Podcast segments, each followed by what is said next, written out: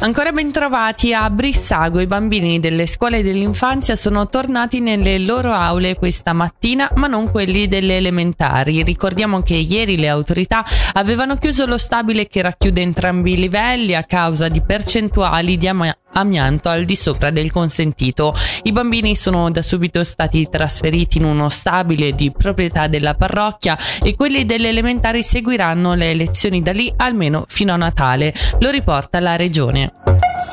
Il primo dicembre entrerà in vigore la nuova legge sulla caccia. La conferenza dei governi dei cantoni alpini ha presentato un nuovo piano per la gestione degli alpeggi per assicurare che tutti continuino ad essere gestiti e sostenuti finanziariamente. Al responsabile dell'Unione dei contadini ticinesi Sam Genini abbiamo chiesto come valuta questa presa di posizione. Da noi il 70% delle aziende ticinesi di allevamento non erano proteggibili ragionevolmente. Però per me eh, quello che manca adesso in questo comunicato stampa sono appunto le aziende che non possono essere protette con delle misure ragionevoli. Cosa fare? Si vogliono chiudere che vuol dire una grossa perdita di alpeggi, una grossa perdita di territorio, si imboschirebbe e quindi anche una perdita di biodiversità o cosa si vuole fare appunto per queste aziende.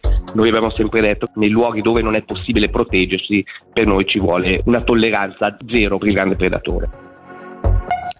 La sicurezza stradale dei bambini nei pressi delle scuole comunali al Palasio risulta essere buona, ma è problematico l'accompagnamento degli allievi a scuola in auto da parte dei genitori. È il bilancio tracciato dopo un'analisi del TCS effettuata presso l'Istituto di Giubiasco per volontà della città di Bellinzona. Si valuta l'introduzione di una zona 20.